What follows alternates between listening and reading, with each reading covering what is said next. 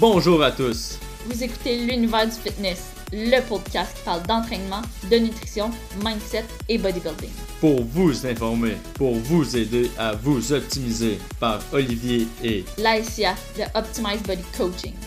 On est de retour pour un nouveau podcast aujourd'hui, puis on va parler d'un sujet un peu particulier. Euh, on va parler de l'alimentation intuitive. C'est quoi l'alimentation intuitive? Dans quel cas ça peut être bon? C'est quoi les euh, impacts positifs, négatifs de ça? Euh, aujourd'hui, je vais plus un petit peu euh, interviewer euh, Laïcia qui va nous en parler un peu mieux. Puis on va avoir une discussion sur ça. Ouais, exact. Puis dans le fond, euh, c'est aussi pour vous informer, savoir est-ce que les, justement l'alimentation intuitive, ça pourrait être pour vous ou pas, parce que c'est c'est un peu comme tout, il y en a pour. En voulant dire que dans le fond. Dans le adapté à certaines personnes, puis ça l'est moins à d'autres. Ouais, c'est sûr. Puis je pense qu'on va en parler selon l'objectif vraiment de la personne. Ouais, si elle, elle peut se permettre de faire ça ou non.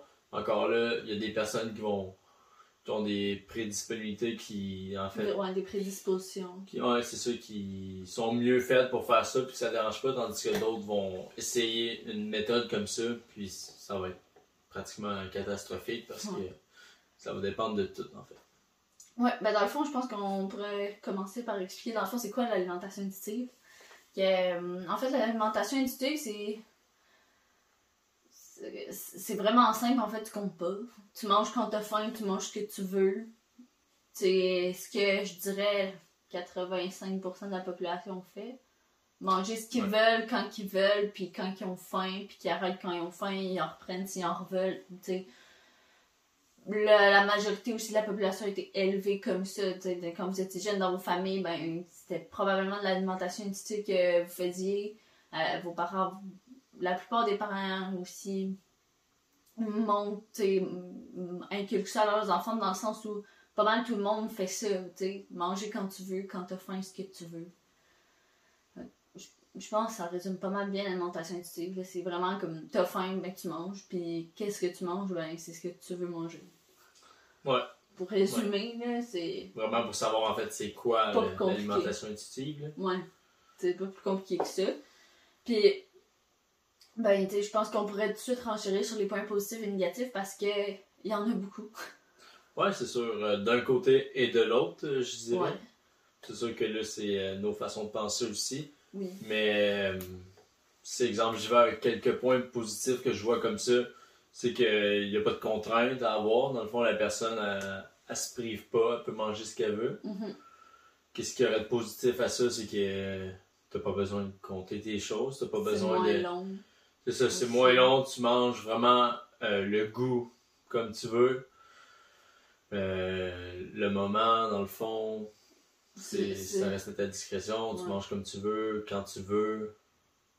C'est, je pense que positif. ouais, un point positif, c'est que c'est extrêmement simple. Ouais, c'est simple, puis tout le monde peut, peut y arriver en fait, parce que c'est juste de manger. Ben, c'est ça, c'est juste que le monde fait déjà. Mais il y a aussi énormément de points négatifs. Le premier étant que la majorité de la population s'alimente comme ça, mais la majorité de la population ne devrait pas s'alimenter comme ça. Dans le sens où, dans la société où on est, avec les publicités qu'on a, qu'est-ce qu'on a été aussi appris à manger, ben, c'est pas ce qu'on. Tu sais, je veux dire. C'est correct des fois de temps en temps de manger du craft dinner pour dîner, mais est-ce que c'est vraiment optimal de manger du craft dinner à tous les dîners? Pas vraiment. Mais avec l'alimentation intuitive, tu t'en rends pas compte que c'est pas correct, tu sais. Tu te rends pas compte que t'as pas assez de nutriments parce que souvent, l'alimentation intuitive égale tu manges ce que tu veux, égale ben, tu peux manger des pogos si tu as envie de manger des carottes, mais comme t'as pas mal moins de nutriments dans ton pogo que dans tes carottes aussi. Dans le fond, en n'ayant pas de structure, c'est plus dur de, de savoir ce qui est bon pour toi, ce qui Mhm. ne l'est pas. Surtout, en fait, si t'as pas vraiment une éducation au niveau de l'alimentation. euh, C'est- T'as aucune base, puis même avec une base, tu sais, il y a une autre affaire aussi, c'est que la population, tu sais, ils reconnaissent plus leur sentiment de satiété. Ouais. Sais, comme plus quand t'as plus faim, fait que tu continues à manger, ou aussi, tu sais, je pense qu'on a tous déjà fait ça, ça sert devant un film, faire comme, ah, j'ai faim, je vais me chercher du popcorn. T'as pas faim, tu t'ennuies. Ouais, manger pour l'ennui, c'est ça. Puis c'est c'est ça aussi le problème avec l'alimentation intuitive, c'est que oui, les points positifs sont que tu vas plus. Tu sais, euh, tes récepteurs, puis tout ça vont plus. Dans le fond, tu vas plus réussir à aller rechercher ton sentiment de satiété. Dans le sens où tu t'obligeras pas à manger à certaines heures de certaines portions. Exemple, si tu as un plan alimentaire versus avec l'alimentation intuitive, ben là, tu sais, toutes tes hormones euh, qui vont, tu sais, à ghrelin, etc., vont, tu sais, un peu euh, se rétablir puis y aller selon, tu sais, toi, en fait. Plus que, mettons, avec un plan qui est full structuré puis tout ça, que ah, tu manges pas parce que t'as faim, tu manges parce qu'il faut que tu manges. Mais par contre, euh, la plupart de la population, ben, ces hormones-là, elles sont un peu débalancées aussi. Ben, c'est sûr qu'en fait, ton corps t'envoie pas toujours les, les signaux dont il voudrait vraiment. Tu sais, ça peut être euh, Mhm. plus mentalement. Exemple, tu sens euh, un aliment juste avec ton odorat, dans le fond. Ton corps peut envoyer un signal parce que, ah, crime, j'ai faim, mais t'as pas, pas réellement faim, c'est juste euh, un signal, en fait, que tu vas recevoir. Donc, c'est sûr qu'il faut pas se fier exactement à ça. Quelqu'un qui aurait une alimentation intuitive passerait devant, exemple, euh, une pizzeria, là, va sentir euh, l'odeur de la pizza, puis il va dire Ah, j'ai faim, je pourrais aller me chercher ça. Ouais. C'est ça, c'est des choses que je pense qu'il faut faire plus attention, qui pourraient être négatives parce que si tu te fies juste à ton intuition, ton corps n'a pas réellement besoin de, de calories à ce moment-là, n'a pas besoin d'un repas. Mhm. Ça, c'est quelque chose qui peut arriver. Une autre chose, par contre, qui peut être positive aussi avec ça, c'est que, ben, d'un certain côté, euh, je sais pas comment, je sais même pas comment l'expliquer. Tu suis comme le flot naturel de ton corps, tu l'obliges pas à aller euh, manger des trucs que tu, tu veux pas ou ça peut aussi être le fun, surtout côté mental. Exemple, si je vais prendre l'exemple de quelqu'un qui a un trouble alimentaire, ben l'alimentation intuitive, c'est vraiment pour toi. Là, comme, faut pas que tu veux plan alimentaire, tu vas encore plus deep down dans ton trouble alimentaire. Mais comme quelqu'un qui a un rapport totalement sain avec la nourriture, puis que, tu sais, il y a pas trop. Le fait de, exemple, te dire, ah, j'ai un petit surpoids, mais que ça te fait pas si mal que comme quelqu'un qui a un trouble alimentaire, ben là, je pense que l'alimentation intuitive, c'est peut-être pas nécessairement fait pour toi, dans le sens où peut-être qu'il faudrait que tu aies éduqué, aller voir peut-être euh, quelqu'un justement qui connaît ça, plus pour t'éduquer pour un, parce qu'une fois que tu es éduqué puis que tu sais un peu ce que c'est l'alimentation intuitive, après c'est possible. Exemple pour nous deux, que comme on sait un peu comment nos corps fonctionnent, on sait à peu près qu'est-ce qu'on mange dans une journée, les quantités, on, serait capable de les faire à l'œil. On pourrait faire l'alimentation intuitive, mais comme on s'entend que 85% de la population ne savent pas qu'est-ce qui est bon et qu'est-ce qui est pas bon. là. Y a- Il y a, y a bien des gens qui, qui vont dire Ah, je peux pas manger du pain, des pâtes, des patates parce que c'est pas bon pour moi. Fait que s'ils font de l'alimentation intuitive et qu'ils veulent manger plus santé, ils vont tout couper glucides. Mais c'est c'est comme pas Mhm. excellent aussi. là. Je pense que en fait, pour pouvoir faire de l'alimentation intuitive, ce serait vraiment d'avoir une base en alimentation Exactement. qui va te permettre en fait de savoir qu'est-ce que ton corps a réellement besoin, Mhm. puis combien en a besoin? Ouais. Puis ensuite, tu te bases avec ça, puis tu fais juste varier. Tu n'as pas besoin d'aller calculer chaque gramme, ça, ça va être ton, ton alimentation intuitive.